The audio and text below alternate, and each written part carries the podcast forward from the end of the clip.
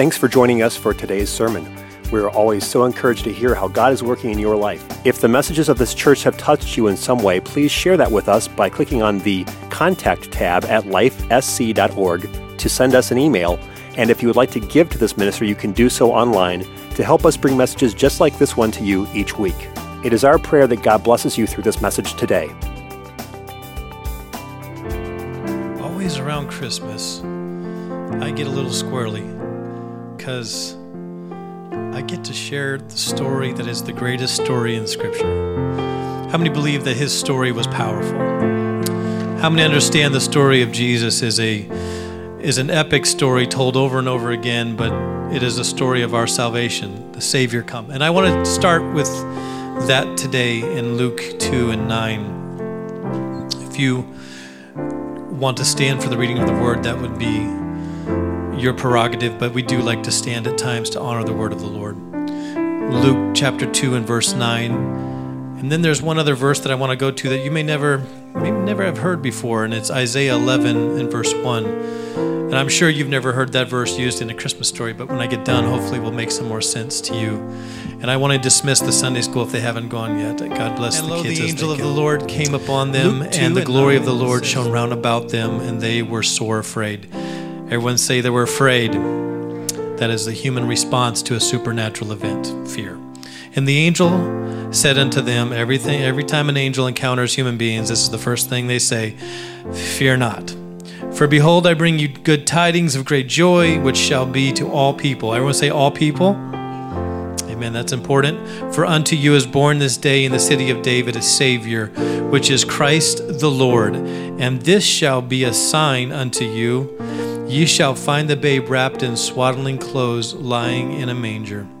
And suddenly there was with the angel a multitude of heavenly hosts, praising God and saying, Glory to God in the highest, on earth, peace. Everyone say peace. Goodwill toward men. And it came to pass as the angel were gone away from them into heaven, the shepherds said one to another, Let us now go even unto Bethlehem. Ever say Bethlehem? And see this thing which has come to pass, which the Lord hath made known to us. They marveled that the people who were the last to know ended up being the people who were the first to know. Amen. Shepherds were the lowest on the economic status pole. Okay, they were the ones that everybody thought were down at the lowest level. But the angels of the Lord appeared to the shepherds first and said, You're welcome to come. Meaning that all people, all status, all class are welcome at the manger of Jesus. Amen. So we're going to stop at that manger for a little while today. And this is a first. This is the first time I'm ever going to do an interactive multimedia presentation in a sermon. This is a this is a maiden voyage. We're going to try it. We're going to see how it goes. It's it's a teaching, but I believe that if we hit a few words here in this passage of scripture, number 1 is joy. We're going to hit peace and we're going to talk about Jesus being our hope of salvation. And when we hit those, I hope that maybe when you leave here today, you will have a deeper understanding, okay, of what those words mean and how it applies to you and how you can celebrate truly the depth of Christmas and who Jesus is. And also, I hope that when we leave here today, we will not realize uh, that Christmas is just a wonderful story to be shared, but Christmas is a struggle story. Christmas is a very difficult story. When we take on the story of Jesus and we applied it to the Christmas holiday, we are applying a story that was difficult and if you have difficult times right now at this time of year, I want you to know Jesus' story is a good story to remember. Amen? Because his is a story from struggle to salvation. And I'm grateful for that story. So I want to talk to you for a little while about the story, the story of our Savior. Let's pray. Jesus, in this house today, there are many hearts and there's many weights and there's many things being carried and there's many things being celebrated. Some of us have family that are joining together in the next week or so, and some of us by next Monday will be around many friends and family. Some of us may not have much to look forward to this Christmas holiday, but we're still trusting in you that your story is greater and we put our faith in that, that you will bring all things together for good and make things right in the places that seem wrong. And we trust you to be the one that writes every chapter, even if there's ones that are difficult in our life, Lord God. Be the story writer of our life because your story was not just a struggle, but a story of triumph. And we know if we don't stay stuck in a chapter of our life, that you will finish out the book. And at the end, if we read the back of the book, we win. And I thank you, Lord, for your touch and your precious presence that's been here already today. In Jesus' name we pray. Everybody said, Amen. You may be seated in the house of the Lord. I'm thankful today for drinkable water. How about you? Just go through a couple things I'm thankful for. I'm thankful for drinkable water because 1 billion people don't have drinkable water. I'm thankful for enough food. How about you? You don't have to look at me long and know that I've had plenty of food. Man, this is not an accident, I tell somebody. Um, and I'm working on it, so don't judge me. I have enough food, and 1 billion people don't. We have electricity. Are you happy the lights are on? 1.5 billion people don't have electricity. A roof over our head, how many came from home? With a roof over your head. 1 million people don't this holiday season. Some people don't have facilities, a bathroom. 2.5 billion people don't. Ability to read. Did you know that 1 billion people don't know how to read? Freedom to worship. Isn't that a great freedom? Amen? 5 billion people do not have that freedom. So sometimes we miss in celebrating Christmas if we have a good, strong livelihood or we've been brought up in a home that has great blessings and we've inherited many great things, we might miss the struggle in the story. Amen. We might miss the fact that someone's walking around saying Merry Christmas and there are people that are not having a Merry Christmas they're having a hard Christmas. It's one of the, maybe the hardest Christmas Christmases they've ever been through. Maybe the loss of a loved one or the things that they've gone through in this last year in 2017. They're happy to wave goodbye to more than they're happy to celebrate. And I want you to know that you're not immune to the things that that go on in life that can come against your life. But we have to be careful not to sterilize the story of Jesus Christ because he was born in a struggle place. Amen the struggle of the Christmas story is very real because Mary was a virgin. Amen? Jesus, it's interesting that we find that God has a format for the way that He often does things. And I, when I look at the scripture, I often have a question mark in my head because I'm like, God, why would you choose to do it that way? Look at the Old Testament and the different stories that you can read of how God worked with his people. And he told Moses to go and let and into Egypt and tell Pharaoh to let my people go. And oh, by the way, Moses, I'm sending you on this great mission, and they're gonna and Pharaoh is going to say no just so you know. It's going to be a mission of rejection. I just want to let you know that. Why would God send somebody on a mission to fail? But while he was while this was all happening and God said he would harden the heart of Pharaoh, it's interesting to note that God uses not only the situation, but He also changes the person in the situation. Can I preach a little bit here this morning? That sometimes when we're dealing with something that's very difficult and we think our story is such a struggle and we think that maybe we don't have what everybody else has, I want you to know that if you trust God with where you're at in your story, He will make it good for you, even though the situation may not be good for you. God will build you in the midst of a bad situation. And if you trust him, he'll use it for your for his glory and and you will not be able to to come out of the situation and say, "Well, I got myself out of that. Well, it was my strategy. Well, I, I just thought my way through it. Well, I just I just had such a good plan to get through college that I don't have as much debt as my other friends do at 25 or 26." No, it won't be that. It will be you you will literally stand and say, "Had it not been for the Lord, I would not have gotten through the things that I've been through." and Jesus will be your glory story. That he helped you out and he got you through it. Or else Moses would have walked in and talked to Pharaoh, and Pharaoh would have said yes, and Moses would have dabbed and walked out. That was for the back row over there for my buddies. Because Moses would have thought, hey, I was convincing.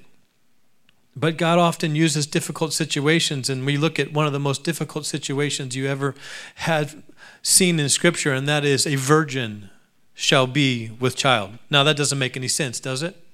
Not at all. In fact, why does God choose the complicated ways to bring forth his glory? Because then that way no man can glory in his presence. Amen? No man can say, We did this. Look at this. Does anybody still contend here for the virgin birth? Amen?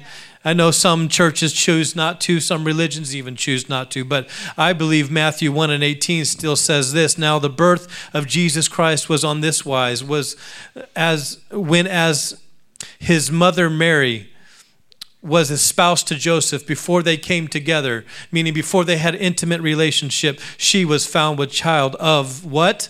the Holy Ghost. In other words, she Jesus had a earthly mother, but he did not have an earthly father. Amen.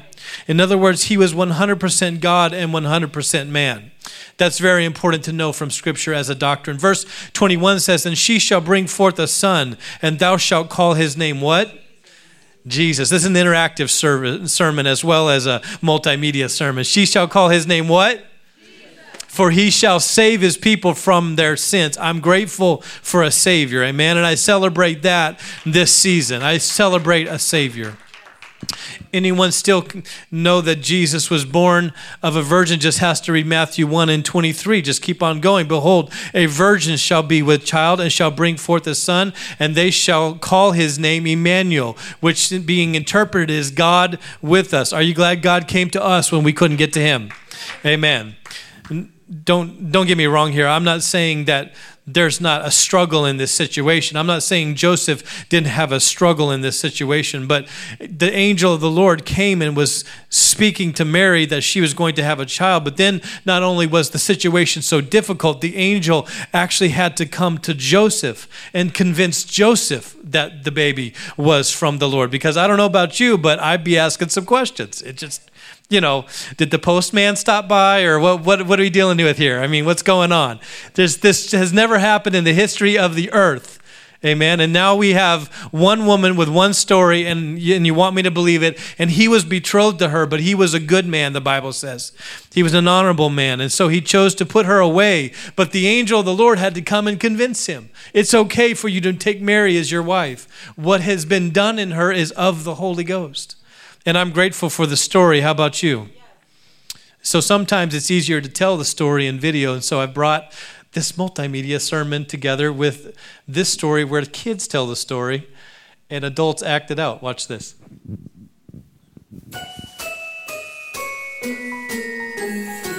An angel came to see me. Mary. She was doing laundry, and then the angel just appeared and she was really scared. So Gabriel was like, Mary, you're gonna have what? I can't, I can't say good. Mary, you're gonna have a baby. I, you're gonna have a baby. You will call him Jesus. And then Mary was like, I'm not gonna have a baby yet. I'm only a teenager. I'm not married. Then the angel Gabriel told Joseph that Mary is not lying. She, you are having a new baby. And so they met up. They went to Bethlehem, which was Joseph's old town. They ride a donkey. I don't know. A camel. Oh yeah, a camel. She said, this donkey's fast. They tried to go to a hotel and they asked the keeper um, for a place to stay. The keeper said, We have no rooms. Literally, no rooms. so Mary and Joseph walked away sadly, but then he said, The only place in here in Bethlehem that that you can stay stay is a staple and then he just pointed the way and they followed. When the shepherds were taking care of the sheep, then they saw angels. The angel said, A new baby is get, getting born who is King of the Jews. The angel were singing.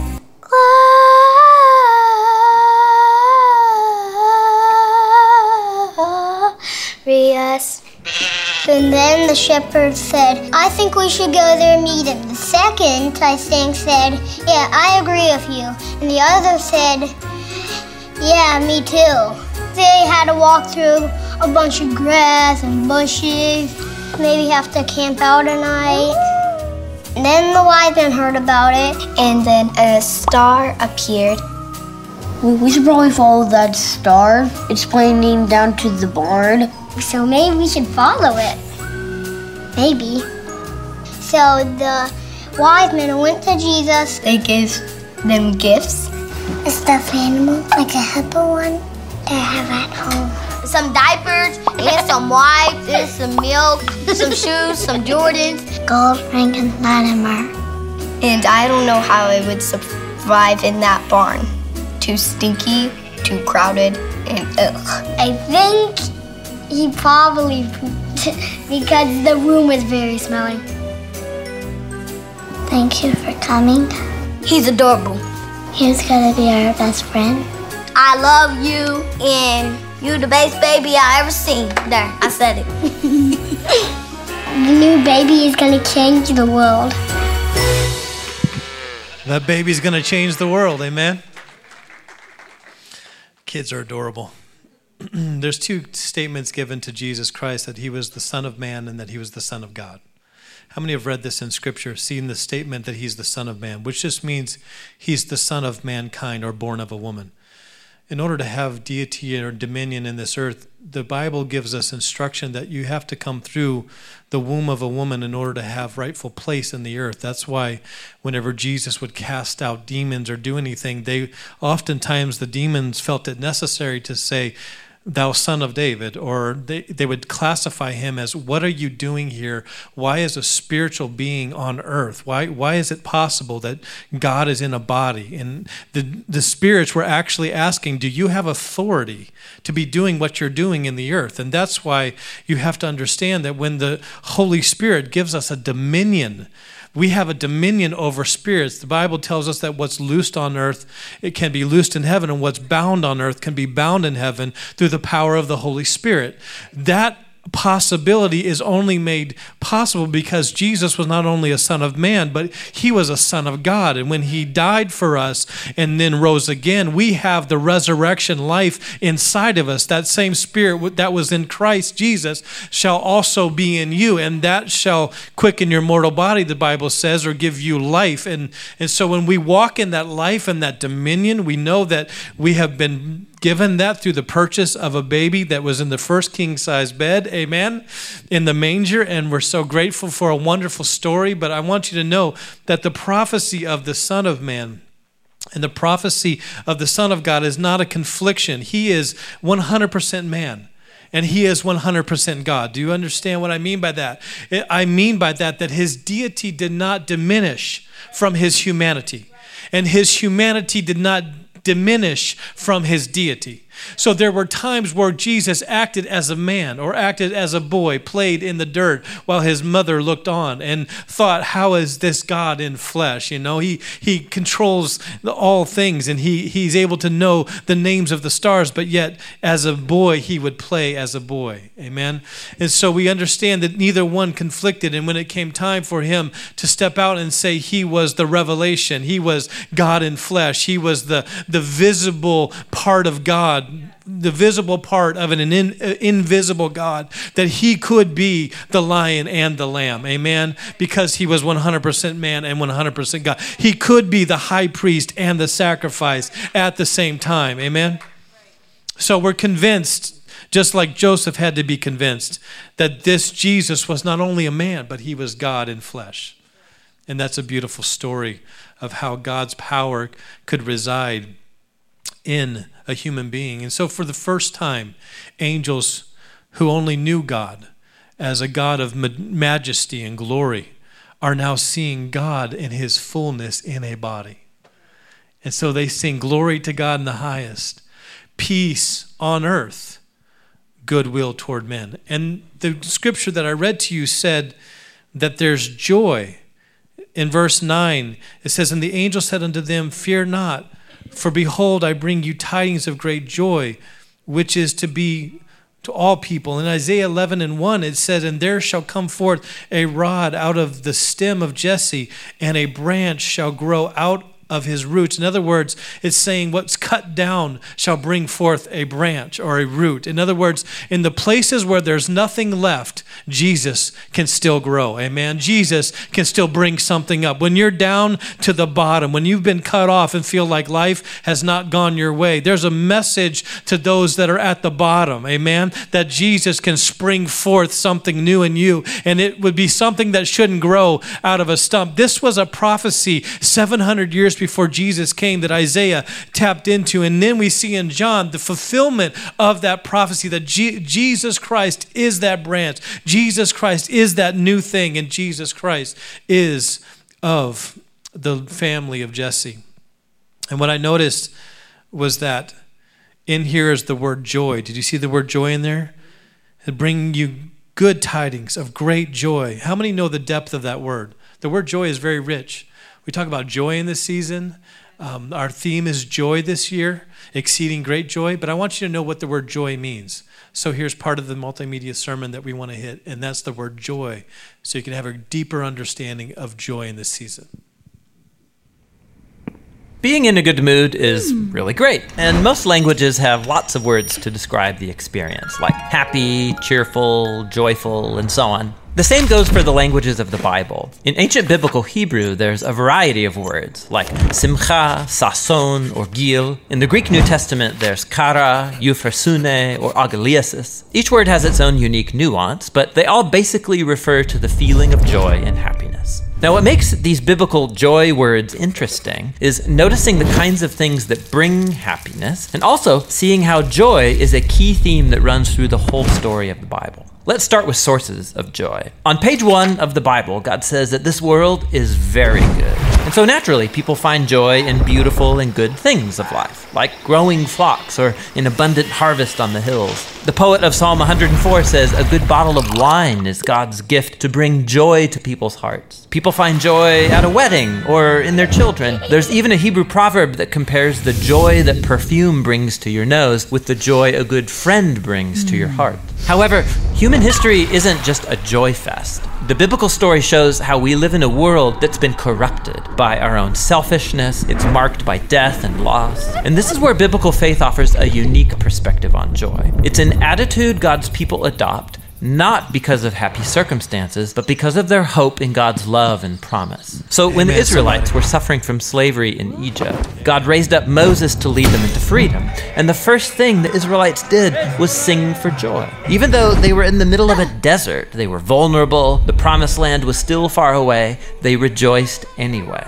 Later biblical poets looked back on this story and they remembered how the Lord caused his people to leave with joy, his chosen ones with shouts of joy. This joy in the wilderness, this was a defining moment, a way of saying that the joy of God's people is not determined by their struggles, but by their future destiny. This theme appears later in Israel's story, when Israel suffered under the oppression of foreign empires. The prophet Isaiah looked for a day when God would raise up a new deliverer like Moses. That's when those redeemed by the Lord will return to Zion with glad shouts, with eternal joy crowning their heads. Happiness and joy will overtake them. And while the Israelites waited, they chose joy to anticipate their future redemption. This is why it's significant that when Jesus of Nazareth was born, it was announced as good news that brings great joy. We're told that Jesus himself rejoiced and gave thanks to God his Father when he began to announce the kingdom of God. He even taught his followers the same joy in the wilderness, saying, When people reject you or persecute you for following me, rejoice, be very glad, because your reward is great in heaven. After his death and resurrection, Jesus commissioned his followers to go out and announce the good news that he was the risen king of the world. And as they did so, the early Christian communities were known for being full of joy, even when they were persecuted. Like when the Apostle Paul was sitting in a dirty Roman prison, he could say that he's chosen joy, even if he gets executed. He called this the joy of faith, or joy in the Lord.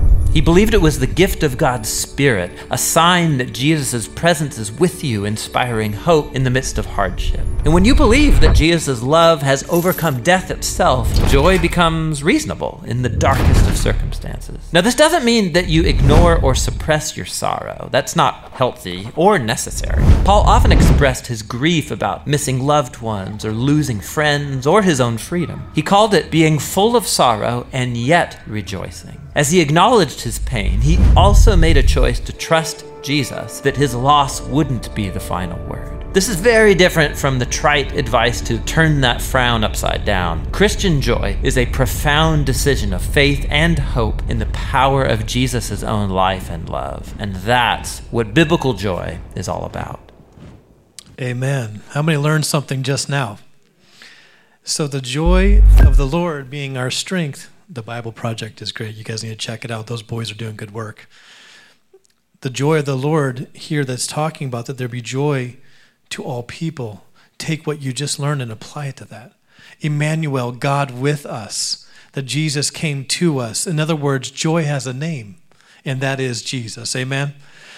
Amen. That's why we celebrate in service. That's why we clap our hands when we start talking about a Savior that's come to earth. That's why we get excited. That's why we celebrate the Lord. And in fact, the pressures of the holidays can be very great. Amen. And I just want to share with you the way that you can handle the pressure of the holiday. Number one is to handle pressure, you just have to be pre sure of who your joy comes in. That your joy is not in a gift, your joy is not in a person, amen. Your joy is not in somebody that's going to give you a present or someone that's going to show up at the holidays. There may be joy in all those things. There may be a joy in the vacation that you're going on for the holidays, but if your joy stays in Jesus Christ, you can handle the pressure because you're pre sure of where your joy comes from, amen.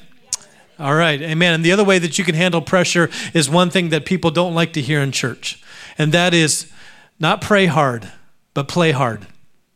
Play hard. Go and have some fun. Turn your phone off and do something exciting. Have a little bit of fun. Pressure is handled when you have a release. Go and play hard. And and that's what happens in churches whenever I I don't know if you grew up in the same kind of church that I did, but when we got in church, we we called worship playing before the Lord. Have you ever heard of that? That David when he worshiped God, he played before the Lord. That when you have a church that knows how to worship, there's something about a church like that that releases pressure in your life and you you begin to just dance and worship and play before God. And that may not be your upbringing or the kind of religion that you were in, but I remember leaving church exhausted but having all kinds of joy. I remember leaving church with bobby pins up by the front altar and there's all kinds of stuff going on in services. And you were like, I don't know why that person's dancing over there or why that person's jumping over there, but when they left, there was a joy on their face and there was a hope in their heart and there was a happiness in their spirit because they learned that it's not just playing as the world labels it, but it is worshiping before the Lord that brings the greatest amount of joy. For the joy of the Lord is our strength, the Bible says. And see, I preach because that's my nature. I just like to preach, but I'm trying to do a multimedia sermon here. Calm down, Jordan. And another great word that takes place in the scripture that we see here is that they said that there's going to be peace on earth, goodwill toward men. In verse 14, it says, Glory to God in the highest, and on earth, everyone say it, peace, goodwill toward men. Let's learn about the word peace and apply it to the Christmas story this, this year. The word peace is common in most languages. People can talk about peace treaties or times of peace. It means the absence of war. And in the Bible, the word peace can refer to the absence of conflict, but it also points to the presence of something better in its place. In the Old Testament, the Hebrew word for peace is shalom. And in the New Testament, the Greek word is eirene. The most basic meaning of shalom is complete or whole. The word can refer to a stone that has a perfect, whole shape with no cracks. It can also refer to a completed stone wall that has no gaps and no missing bricks. Shalom refers to something that's complex with lots of pieces that's in a state of completeness, wholeness. It's like Job, who says his tents are in a state of shalom because he counted his flock and no animals are missing.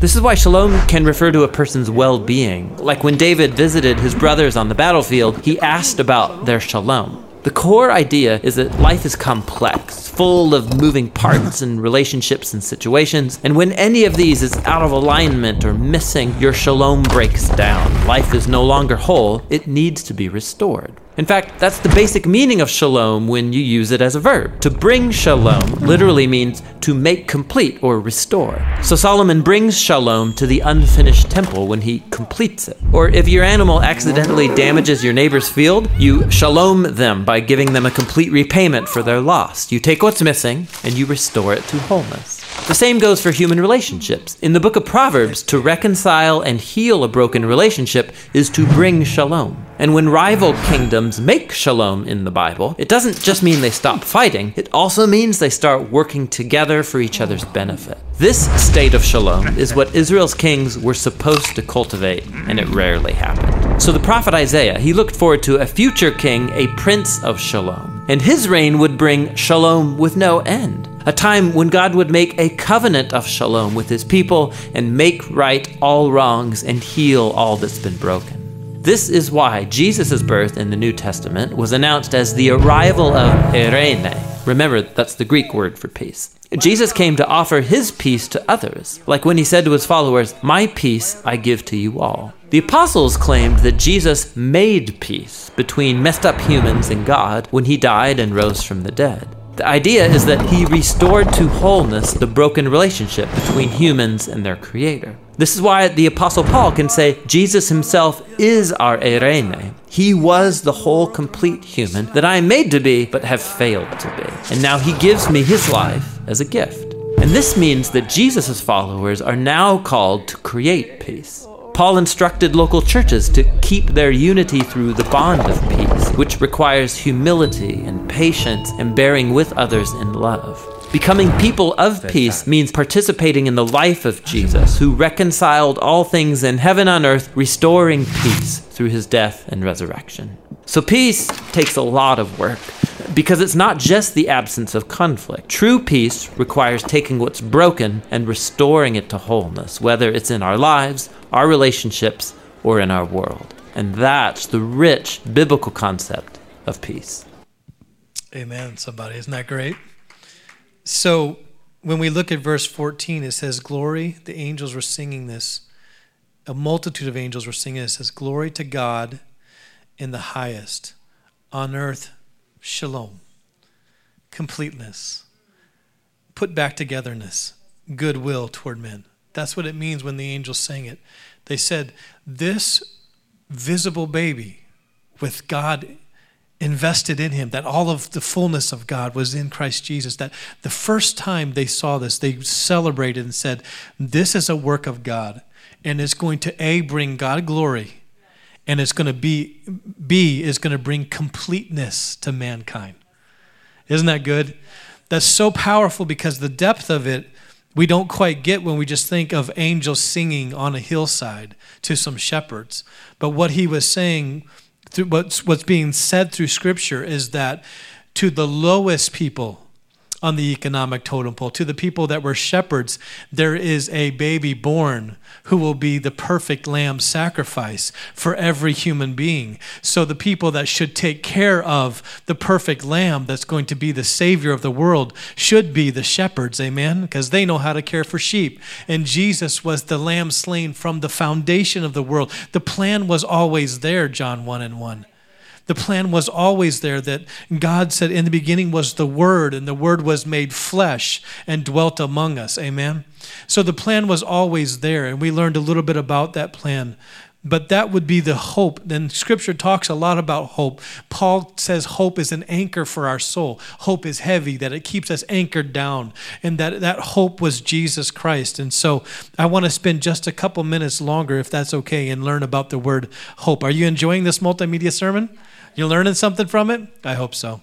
This is quite a teaching lesson, but let's learn about hope real quick. So let's say you want to describe the feeling of anticipating a future that's better than the present. You might be giddy or excited or maybe unsure, but most of us know that experience. We call it hope. It's a state of anticipation and it's crucial for healthy human existence. And it's a really important concept in the Bible. In fact, there are many words for hope in the ancient languages of the Bible, and they're all fascinating. In the Old Testament, there are two main Hebrew words translated as hope. The first is yachal, which means simply to wait for. Like in the story of Noah and the ark, as the flood waters recede, Noah had to yachal for weeks. The other Hebrew word is kavah, which also means to wait. It's related to the Hebrew word kav, which means cord. When you pull a kav tight, you produce a state of tension until there's release. That's kavah, the feeling of tension and expectation while you wait for something to happen.